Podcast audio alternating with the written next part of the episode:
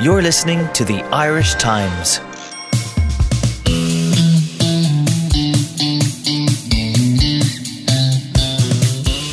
So I was on a train for most of yesterday. Yeah. A train to Killarney and back from Killarney for Mayo Kerry. Uh, and though there was nowhere else in the world that I wanted to be than in Killarney to watch Mayo Kerry yesterday, uh, it appears that by going to a sporting event, I missed the greatest sporting day ever. Yeah. Oh, there's such a variety of sports on yesterday, one after another. I think it was inevitable you were going to miss some of it by watching some of it. Yes. Um, unless you were like our lads in the sports desk where you had three TVs in front of you and you were watching all three at once. But um, yeah, I, I was in a I was in a bar watching um, the Kerry game and and again, lads trying to flick on the tennis, which doesn't go down too well in in uh, parts of rural Ireland. But still, there was people trying to put on the tennis. Um, yeah, I've heard so many stories of people talking about packed pubs watching Federer and Djokovic in that in that final. The reaction to the cricket has been brilliant. You know, there's just so Not much. many people putting on the cricket in uh, rural Roscommon, no? No, no, not too many people knowing about that. But um, my my housemate was was uh, Patrick Rad was telling me all about it. Been a big cricket fan, but um, yeah, that that game was just the best The one day insane. one day Uh, international I- ever. I, was talking to uh, a friend of mine last night who the way he put it to me was uh, that uh, Djokovic and Federer were playing the f- uh, the first ever fifth set tiebreak in a Wimbledon final, and he had no interest in watching it because he was watching the cricket because the cricket was so scintillatingly, gobsmackingly mad. Yeah, yeah. Well, this the I I seen the middle part of the game, and uh, I actually missed the end of it. But um, it was described to me as it just sounds bizarre, like um, Ben Stokes having a ball, a ball being thrown back, literally coming off of his back, going back out for another boundary. he ran two and he was stretching to get in for the second run, and because the ball hit his bat and ran out for ran out across the boundary, he got an extra four for it. Yeah. Now, had there been any suggestion that he intentionally got in the way of the ball, then he wouldn't have got the four. But because it was completely inadvertent on his behalf, they got the extra four. Yeah. And that was the that was the, the that brought the them margin to the was so end. small that they Yeah. could, dude, it couldn't. England could not have won otherwise. Uh, they ended up in the same totals. They ended up uh, on the same total with the Super Over, and it turns out England win because they had more boundaries over the course of the game. Yeah. It is mad, a mad, mad finish to Yeah, the tournament. and him being a Kiwi against the Kiwis, so it's just a mad, um, Incredible. Yeah. an incredible win. And like you we see, must most laud, red. We must laud Eoin Morgan this morning. The An Irish Irish captain, captain of uh, the England cricket team, captain of the world champions. Uh, it's going to raise an interesting sort of couple of days, and it's going to be interesting towards the end of the year. I mean, I would absolutely argue to the death that he should be included in RTÉ's list of sports people of the year at the end of the year. Uh, and I mean, short of Rory McIlroy winning in Portrush this week, and we'll be talking to Philip Reid in a while, uh, or short of the rugby lads Rugby doing lads, something yeah. in, in November, um, there certainly isn't a bigger uh, a bigger achievement on a world stage by an Irish sports person this year. Even Katie's uh, unifying of, of all the titles, Hmm. like this is bigger. Like this is a bigger. There's there's a, a bigger sporting population in involved in the cricket World Cup than than there is Yeah. in, in women's boxing. You know? and bigger than rugby as well. So even if we were to win, there's a, lot bigger. Okay, but Yeah. uh, but if if if Ireland win the the, the World yeah, Cup, of course, that's a it'll be different Ireland. story. Yeah, yeah, but yeah. no, it is. It's it's um and his circumstances of him captain in England Mm. kind of not every people just people are just kind of coming in and seeing that, not really understanding why or how this Yeah. happens. But he's been playing for England for years, and when and has been captain of the of the one day team Yeah. for, for so long. and Ireland didn't have test status or anything when he made Mm. that decision. So, um, you know, that was that was his dream. Mm. It was funny this morning. If you go to the most read on the Irish Times website, like it's all cricket. Like, Yeah, it's well, you know. great to see um, something different like that, and it kind of it just shows the. You I know, would be disappointed if the if the if the Irish Times wasn't uh, wasn't a, bastion of cricket on a, on a on a day like this. Yeah, but oh, but we have this you know, sandwich between the, the two two golf tournaments, and Yeah. we have the GAA on running, and you know, it's we're just being spoiled with it at the moment. Where normally you'd, you'd you'd have thought this time of year. Obviously, you have Wimbledon, you have the you knew the golf was coming, but normally this time of year you'd be waiting for the Rugby World Cup, I mean, waiting for the Premier spoiled. League. I didn't feel spoiled on the train back from Killarney yesterday, writing 5,000 words on it all. Anyway, uh, we will, as I said, have Philip Reid on later uh, from uh, Portrush, where everything is unfet in readiness for the British Open. But we will start with uh, bumper. Only way to describe it is a bumper weekend of GAA. Sean Moran is in. Hi, Sean. How are you? I'm well. I'm well. I have just about recovered from my travels down to uh, Killarney and back. Uh, and you were in Croke Park. I was. yesterday Yeah. for the hurling. The hurling uh, has uh, has winnowed down to the last four teams now. We have Kilkenny to play Limerick and Wexford to play Tipperary. You were at Cork Kilkenny, of which Yeah. I didn't see a stroke. Yeah. So you'll have to tell me all about it. Well, it went slightly against expectation in that there was a consensus. I suppose two consensuses that underlay this. One was that uh, Cork had a very good front eight, fast, uh, good forwards, and uh, bit unreliable maybe at the back. Uh, and Kilkenny had actually failed to win their previous three matches, which is unusual for them. Yes. going into a championship still be match. in it- to still Yeah, to be in it in the same yeah. season, yeah. Uh, but uh, as has been the case in in the history of this fixture, which I was even looking at uh, last week, favourites have a hard time in it, and uh, it did look as if it was set up a bit along the lines that uh, a situation happened in the past where teams, particularly coming out of Munster, look terrific and flamboyant and Yeah. exciting and everything, and they come up against the rather more prosaic uh, champions from the, the blue from collar. Leinster, yeah, Yeah, and, yeah, and yeah. obviously these aren't champions in the, in the new setup, but um, it had the feel of that. It was in Croke Park and it was Cork Kilkenny, and it, it, it followed that sort of script because uh, whereas Cork uh, sparkled intermittently and Patrick Horgan was phenomenal, uh, that the better collective effort was Kilkenny's. And they took the chances when they arose, particularly a devastating third quarter, because Cork went in leading by two at half time, um, having played with the wind, but probably feeling they hadn't done badly to get the initiative back from Kilkenny. Um, and and yes, in that, that third quarter, they were outscored 1 8 to a point, and it never really looked. They they staged a kind of a mini revival, which got it back to, to, to three points, but without taking the necessary next step to to really close the gap. Uh, and uh, you know, they Kilkenny saw it out. I mean, Cork's defence will be maybe criticised for the, the score they they conceded, but their forwards were fairly patchy, apart from Alan Cadogan and Patrick Horgan, who shot the lights out. The the others didn't really support. I mean, they got something like three fourteen out of the three eighteen, the two of them. right, yeah. So no, Patrick Horgan at three ten, but even when they were closing on them in the, I think towards the end in, in in the final quarter, they shot critical wides. Uh, which really undermined, you know, when you have that sense of momentum of, of a team that's coming back and they'd been eight points down and the crowd's getting behind them, and then someone shoots a wide. It takes and- very yeah, little. Yeah, It always takes it, those things are always they're they're they're like a mile wide and an inch thick. Like like one wide knocks. yeah. You need every bit of it You when you're doing everything. a, when you're doing a comeback Yeah. like that.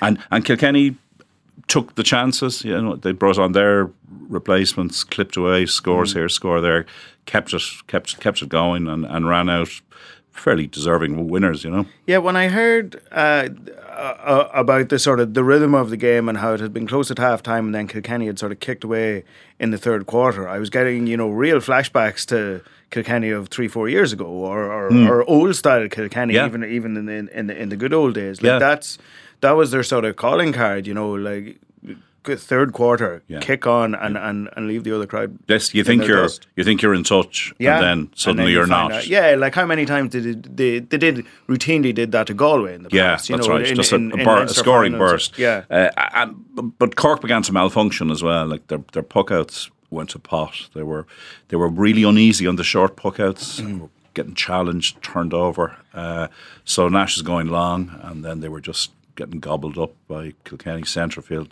Kilkenny halfbacks played really, really well. So yeah, there was those flashes of, of the past, but I think it was very disappointing for Cork. Uh, you know who who've now lost three matches in this mm. championship, and uh, obviously um, that that's it for them. But uh, it it was still typical Kilkenny. Uh, the opportunities presented themselves uh, and they took them, and there was no no signs of the, the kind of the, the scattiness that afflicted them at the end of the Leinster final right. when they couldn't close the yeah. three point gap. Yeah. They were they were kind of you know they were they, they were focused and they, they did the job. So it'll be interesting to see them against Limerick because it was a very good match last year in, in the hmm. quarterfinals. Mm. I think aside from league and championship win over Limerick, it's been a very disappointing year for for Cork. Where does where does this leave them? I think um, it leaves them really with the. I think the issues they brought into the championship are unresolved. Uh, particularly, you know, the at, at, at, the back, their their defence has, has, proven porous at the at the top level. Uh, there was an inconsistency of performance this summer as well. I mean, it, it, started in that kind of horror show at home to, to Tipperary, uh, where they uh, where, where, you know they were they were ex- expected. Well, they were favoured to, to, to, to, win. It looked like they got it back on track when they went to the Gaelic grounds and, and turned over Limerick in their first first match. But they never really got going uh, after that. I mean, they were beaten beaten by Clare and Ennis. I know it was kind of a freakish day and there was awful weather and that, but it was the sort of match that a team should be winning in those circumstances.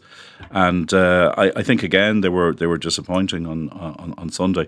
It leaves them now. They have kind of under underage players coming through. John Meyler was saying this uh, afterwards that you know the, the, the future isn't isn't bleak, but I don't know how the future is for him because he's had two years now and he won one Munster the first year and went close in the the All Ireland semi final, and it was felt at that stage what they needed was greater strength and depth because arguably injuries and uh, the lack of a, of a of a good bench cost them last year. They did some work uh, that in that direction. But the, the levels of performance um, have been, you know, inconsistent in the sense that when they weren't good, they're quite poor.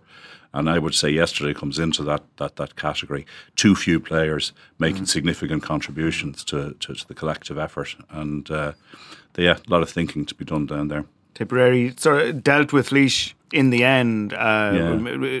I, I, it's sort of the, that sort of classic uh, uh, no win situation other yeah. than the actual win. Like yeah, that's right. Um, I think there's probably there's probably nothing too un- unusual. Uh, Nicky English writes about uh, this um, occasionally about Tipperary that Tipperary are best served by being a winning team, mm. and the scale of the derailment in Limerick in the, in the Munster final was always going to create problems.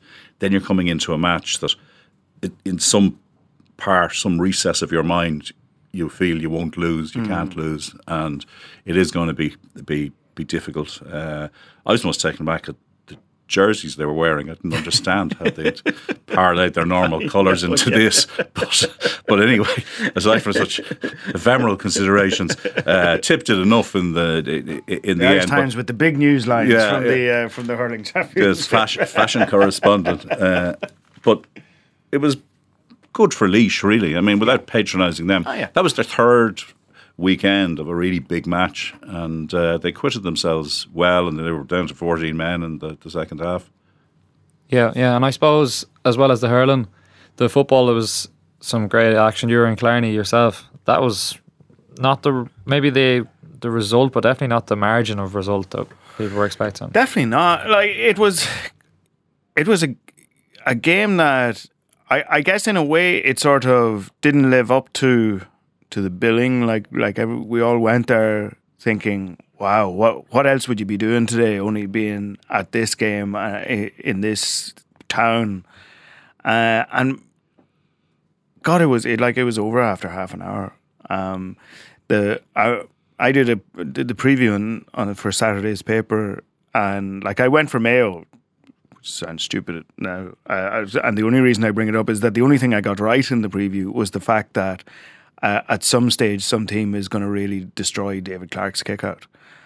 And that's what happened, boy. They really just, like, they've. Kerry lined up with 13 men in the Mayo half for the for the kickouts.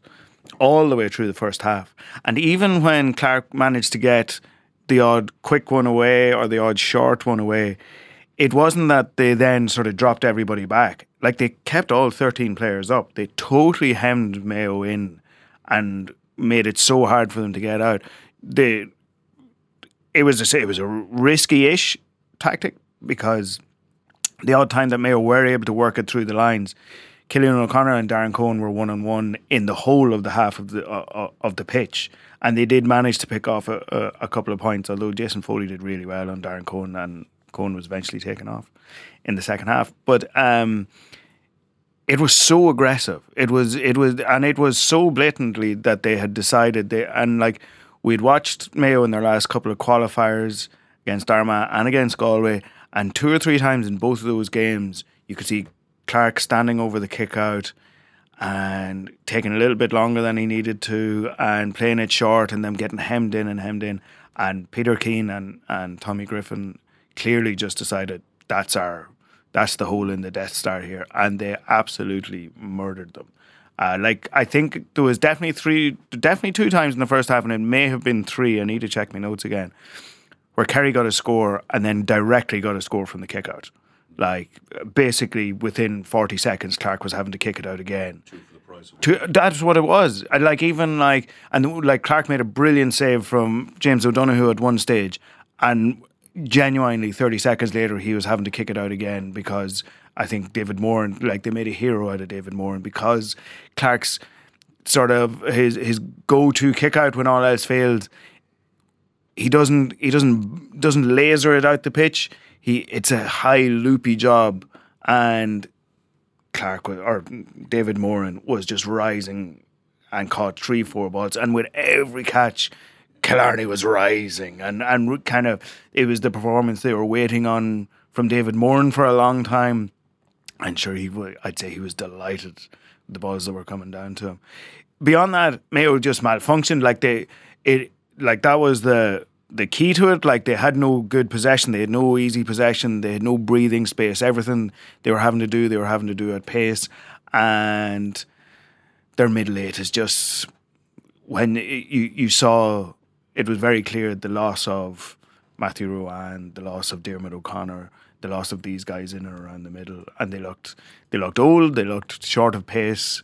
Um, and Kerry, Kerry looked very, very good. I think probably one of the issues for them was the great sense of achievement because I was in Limerick for the Mayo Galway match and it was uh, a big thing for them to get to the last stage because mm. they weren't there last year. Um, but I have to say that although I think everything w- was pointing in their direction in this sense that it, was essentially a shot to nothing going to Killarney, yeah. great momentum behind yeah. them. Uh, the old Mayo yeah. bandwagon hitting the highway again.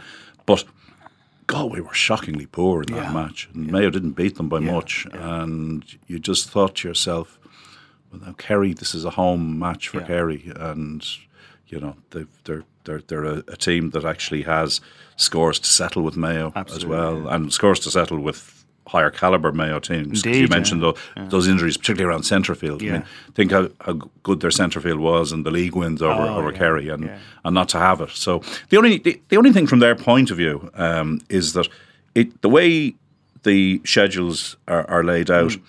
They have Donegal to come in their final match yes. at home in yeah. Castlebar.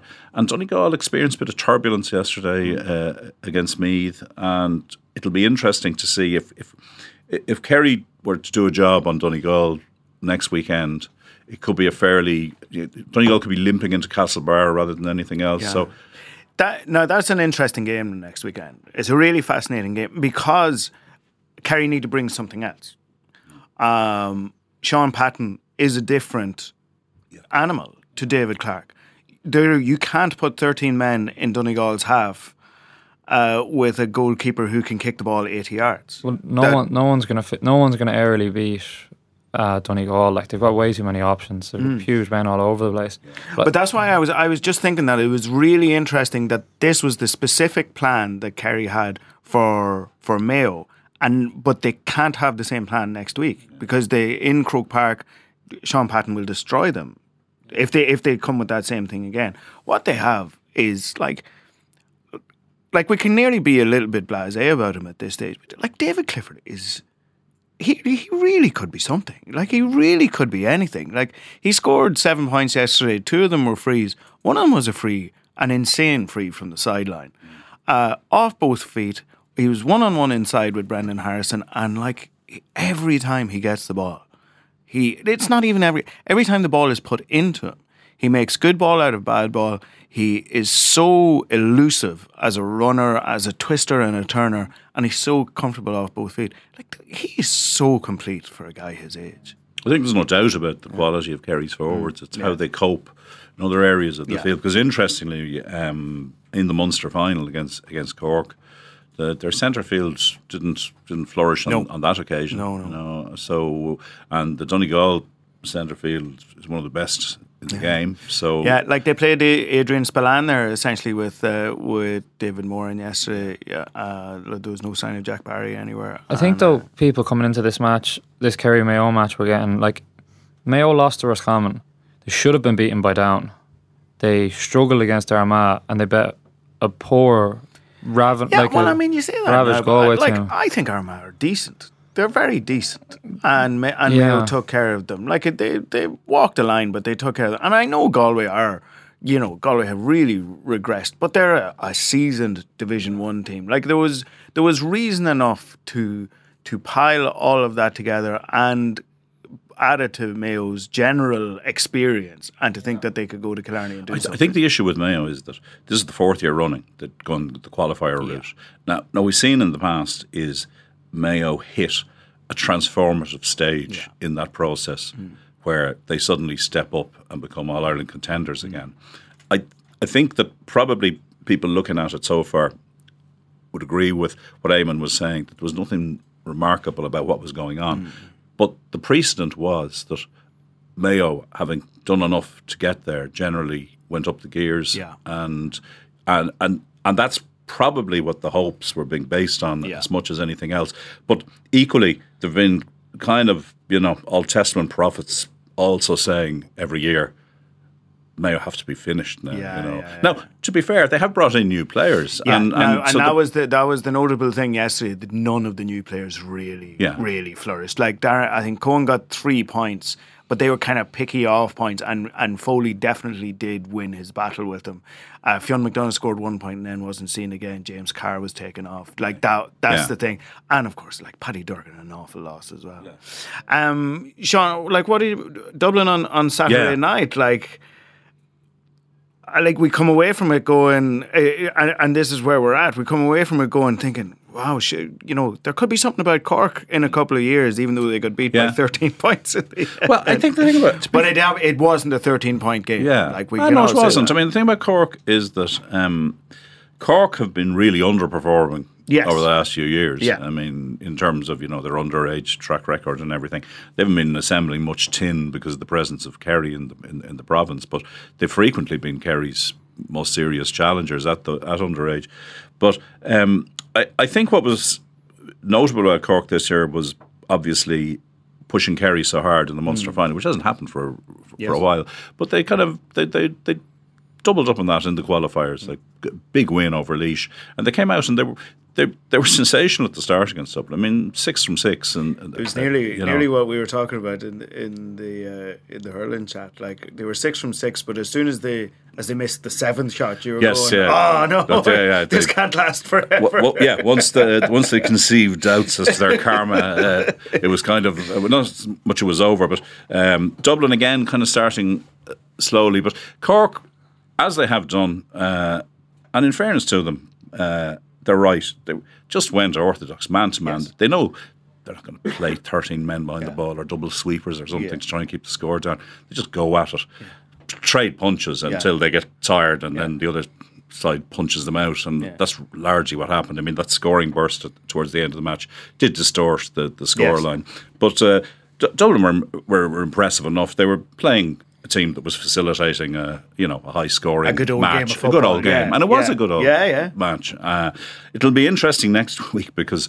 you know uh, Tyrone won't be prone to any such indulgences. Won't have and- such Corinthian uh, and- and- and ideas Cork- about the whole thing. Yeah. And Cork will have to face a team that kind of smothering them as they attack and then counter attacking them, and it'll be it'll be instructive to see. It'll be a different type of Yeah. uh, uh, of challenge. They're, But s- such a breath of fresh air, though. Like they're so brave. Like Cork, yeah. oh, the, to go out and play man for man against. They do it in every game, but to do it against Dublin, like uh, to, ma- to to be told your man marking Jack McCaffrey as a wing forward must be terrifying. Like you, you know, you lose. Uh, you, you you lose five yards on him, you're not catching it. Like Yeah. you're not getting that back.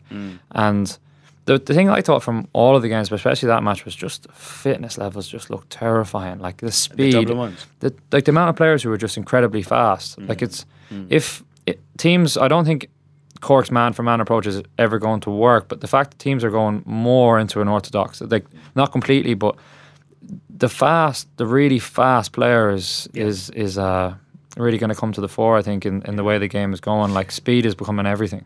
Ha- Has there ever been a, a more Jim Gavin moment than uh, his uh, interview with the uh, Dublin TV? hitherto unheard of Dublin TV. Yes, uh, indeed. Where uh, he he uh, breaks breaks the, uh, the the the most sensational news of the GAA summer in, In the most throwaway. Yeah. It's great to have great to get Johnny Cooper back on the pitch and James McCarthy is back and Eoin Murchan is back and Diarmuid Connolly's back training with us and Robbie McDaid is back in as well. What a what a guy like that. That's peak Gavin now to me. Yeah, that's true. Uh, it, it, it was. Uh, I, I think it was whatever. I mean, the, the the Connolly thing is such an ongoing uh, circus, and, and you wonder, like, after two years, what he's going to offer at, at intercounty level. But anyway, he's he's back, and at least I suppose from Jim Gavin's point of view, it eliminates it as an issue. The fact that he's back, Wow. and it well, has. it, well, it does until he uh, he doesn't bring him on, Yeah, or put him in a twenty six. Exactly. uh, but it was significant, I thought, on Saturday night that you had, in, again, in a rather understated closing couple of minutes, um, Johnny Cooper, who hadn't been seen for four months, Yeah. comes back in. Yeah. Mm.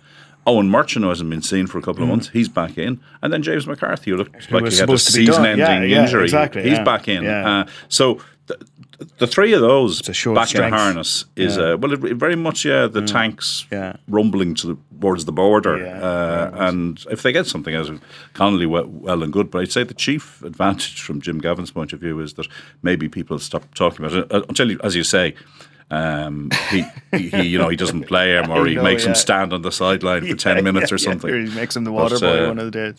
Uh, we will finish. Oh, we can't go around all the games, but we'll we'll, we'll finish with uh, Rossi, the Rossies and Tyrone. Uh, like that game to me on Saturday.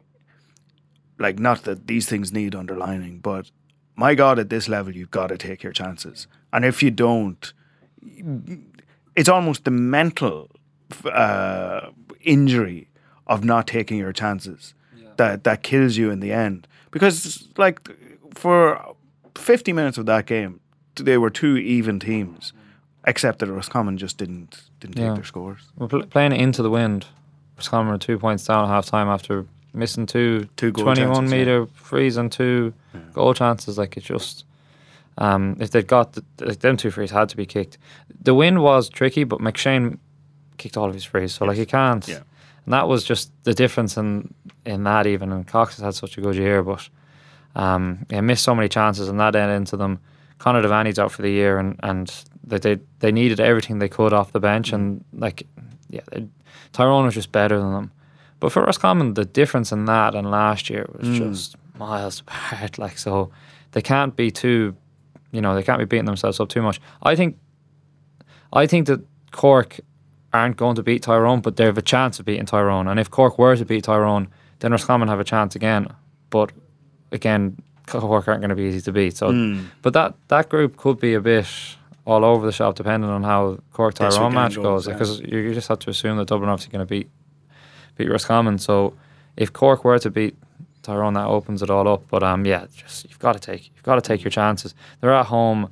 They were playing really well, and if they went in, if they were 50 minutes gone and they were ahead, you know, when you're five points down, then it's against Tyrone, they bring everyone back and just counter.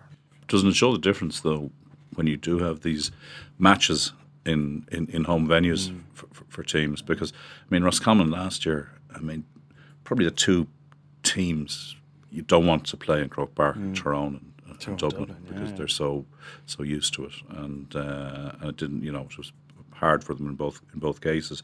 Whereas okay, probably the four point margin flattered them a Mm, little bit on, on on Saturday, but it was still competitive stuff. And Oh yeah, and like And it was- I, had they got that goal at the end, Yeah. you know, all they had to do then was win a couple of kickouts, and you know, Yeah, suddenly, it, it, yeah. it, it may have been there. Yeah, but, yeah, um, but it's a, a it, probably the more likely scenario is that that group is finished at Yeah. next weekend. Um, Absolutely, yeah. and uh, that's a pity because those sort of outcomes were largely avoided last year. But uh, but we'll see. It'll be an interesting. I think it's more Sunday. competitive in the other group though, because I don't think me they're going to challenge anybody. Where Cork still do look like they could, like even Roscommon Cork in the last game, even if there's nothing for grabs, they'll still go hammer and tongs at each other, and, and they still will want to win. Well, we will we will know it all this time next week and, and where we're going. Listen, thank you very much, Sean. Thank you for coming No problem. in, and we will talk to you again. Cheers. I couldn't be more excited, Eamon, for uh, this week up in Portrush. Uh, probably the biggest sporting event ever to be held, certainly in, in terms of a global audience, uh, maybe outside the Special Olympics, ever to be held on, on the island. Uh, Philip Reid is uh, in situ. You went up uh, yesterday, Philip, is that right? I travelled up yesterday morning, Malachy, yeah, and uh, arrived, and already, like the sense of anticipation is is is unreal. I haven't experienced it at an Open Championship before. Uh, the crowds yesterday were fantastic, and it was almost a giddiness this morning, like with with the number of people coming in. And uh, you know, it's it's going to be an absolutely fantastic week. Uh, the setup is fabulous. The rough is up and it's dancing in the little wind that we have. And I don't think the forecast is for too much of a wind during the week. So it's going to be glorious conditions. Uh, if people are giddy now on a Monday morning, uh, how are we going to fill the time until Thursday? God knows. Uh, that's uh, that's a big question. And whatever about uh, that, how are you going to fill the paper? well, th- you know, it, it's okay actually when a tournament gets going because uh, you're talking about real golf and Yeah. the, the shots actually count. But like we're going to have Sunday, Monday, Tuesday, Wednesday of uh, of a build up, which is as long as the actual tournament itself. So uh, I don't think you get it in too many other sports where the practice days actually uh, get such crowds. Uh, it's pretty much sold out for the week. I know there was a few tickets left for today and maybe tomorrow. But other than that, Wednesday is the sellout, and the uh, championship days have been sold out for a long time. So uh, they've, they've done an absolutely fabulous job here. I was up uh, earlier on in the year before the grandstands went up, and I played the course, and uh, you know the difference in the in the few months is absolutely unreal. I think this could actually be probably one of the, the best British Opens that, that we've ever had. Tell us about the course, uh, Philip, because uh, I, like two new holes have been added. Is that right? Since uh, since the Irish Open was there in 2012, what sort of course in it? What are the challenges in it? Well, uh, I tell you, it's uh, the, the old 17 and the old 18 are, are now gone, and there's a new 7 and a new 8, which basically was land that was on the Valley course, which Yes. is the links that's adjacent. Uh, Martin Ebert was the designer who was brought in, Mackenzie and Ebert, and he does a lot of work with the R&A. And I must say, you know, it's it's seamless. You wouldn't. It's hard to know you know what what are the two new holes? They look as if they've always been here. And I know uh, Tiger Woods was here yesterday. He flew in from Florida, literally got off his plane and came out and he played 18 holes. And he actually had to ask what were the two new holes because, and, and you know he, he's obviously a, a great design head on him. And uh, he didn't know which were the two new holes, so they, they've come seamlessly into the layout, and uh, they're, you know, they're, they're fantastic holes, and uh, it's it's going to be a great championship, I think. And tell me, wh- so what? Uh, what are the big holes that we need to be looking out for uh, on TV? Well, the the par three uh, 16th is known as Calamity, and uh, it has the potential for that sort of disaster. It's well named. It's one of the great par threes in the world. It's uh, over 200 yards, and there's a big chasm all the way from the tee down the right hand side. There's a sort of a small bailout area to the left. It's known as uh, Locke's Hollow. It's where Bobby Locke, when he won, when he played here during the uh, 1951 championship, which was won by Max Faulkner, for all four rounds he found the same bailout spot on the left. So they, named that Hollow uh, Locke's Hollow. But you know, to be honest, Malachy, from from one to eighteen, it's just one great golf hole after another, and it, it's almost hard to pick out one hole mm. because it is just a series of of links holes that have create one of the best golf courses in the world. Uh, you have a great piece in the paper today, Philip, um, on Rory McIlroy and him having the course record 16. What are we expecting from, from him this week and his his knowledge of the course? Well, Rory knows the course very well. It, it, he probably knows Royal County Down a bit better. But as a 10 year old, he first came up here. It was a birthday present from his dad. And uh, in actual fact, when he arrived that day, uh, Darren Clarke happened to be on the uh, the putting green, and he went up and he was talking with Darren Clarke, and he said that even made the Bertie present even better because uh, Darren was a player that he very much looked up to as as a as a youngster. He was part of. He went on to be part of Darren Clarke's uh, foundation, and uh, but Rory shot a, a 61 as a 16 year old. It, it is a different golf course now, and the setup for the North of Ireland wouldn't be anything the way it was set up for uh, the Open Championship this week. So, in terms of toughness, it's a much tougher course. But then again, he was only 16 then, and he's a much better player now. He's a four time major champion. And I think I don't know how much he's going to regret playing the Scottish Open last week because it really wasn't the preparation that they were looking for. It's, they call it the links. It didn't look to me, just looking at it on TV, as if it was really a genuine links. Um, but he's he was out prepping here. He was prepped here last Saturday for for a full day, and uh, he said it all just came back in terms of fitting his eye and how comfortable he felt on the course. And uh, his performances in the British Open in the last number of years. He's after his win in 2014, he wasn't able to defend in 2015 because of his ankle injury, but he's top five in in the other trio. The other three occasions that he's played. So yeah, he is definitely one of the favourites this week, and uh, he expects a big week, and I expect a big week of him. Uh, we obviously have to talk Tiger Philip. Uh, like the, whatever happens this year, uh, he he won the Masters this year. He's back, so the year is a is a success. However, this week goes, uh, but the British Open is always something that it, that it was special to him. How is he looking? Well, he, he, looked a bit tired, to be honest, yesterday, just mm. the, the, few holes that I saw him playing. But he had literally just got off a plane and within two hours he was out in the links. He's had a very strange season. You mm. know, w- winning the Masters was obviously, you know, an unbelievable sporting story, one of the greatest comebacks that there has been in any sport. But since then, he, he didn't play from the Masters up to the PGA and then he didn't play for another month between the PGA up to the US Open, and now he hasn't played since the US Open up to now. So it's been a very, very strange uh, scheduling, mm. and uh, you just wonder. Is he fully fit, or is there a question mark about how well he is? Um, but certainly, he played 18 holes and he's gone out again. He was out at 8 o'clock this morning. He's playing a practice round with Dustin Johnson and uh, Rickie Fowler. But uh, this is one that obviously Tiger is is he loves the history of golf. He loves the feel of what the British Open brings to his game and to his mindset.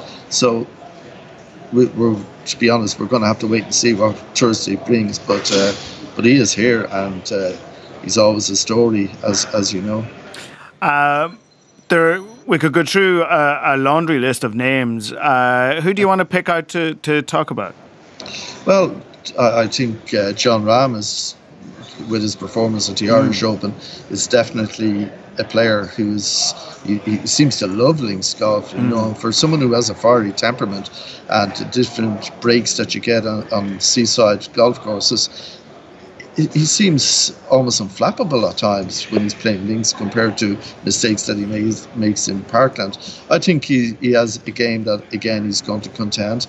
Looking at the Irish, I think uh, Shane Lowry definitely looks and very comfortable in his own skin this year. He's had he's had a very decent year by his standards. He's only had one win back in Abu Dhabi, but he's playing consistently well and tends to get himself in the mix. Bizarrely, he's had a very strange uh, British Open uh, career. Like he's missed a cut in the last four, so the sense of expectation that he goes in with probably is too much of a burden.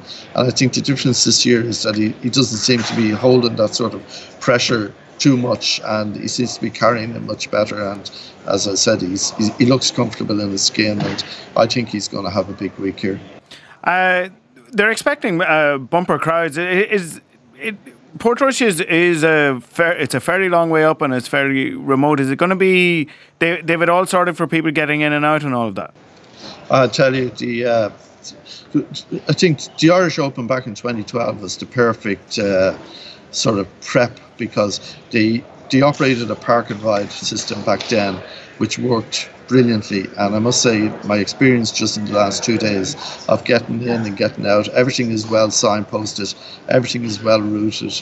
The uh, PSNI are out uh, directing traffic, and there, there's literally no traffic jams at all. And uh, I think people are going to find it a very pleasant experience in terms of getting to the golf course because there's a train station that comes into Portrush, so they're trying to urge people to use the train. And then for those who are using their cars, there's a lot of park and ride car parking, and it seems to be very well organised. And the, the R&A are, to be honest, are experts at doing this, and uh, you know, there's certainly not going to be any problems from a traffic point of view.